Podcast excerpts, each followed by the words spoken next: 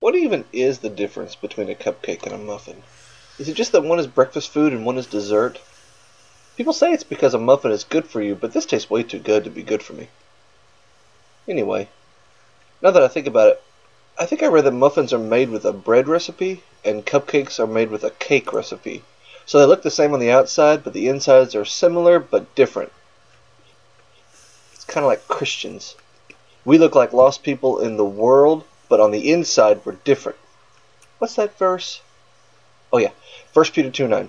But you are a chosen generation, a royal priesthood, a holy nation of peculiar people. So we were in darkness, but now we're in light. We were once like everyone else, but now we're different. And once we start talking, it's clear that we're different people.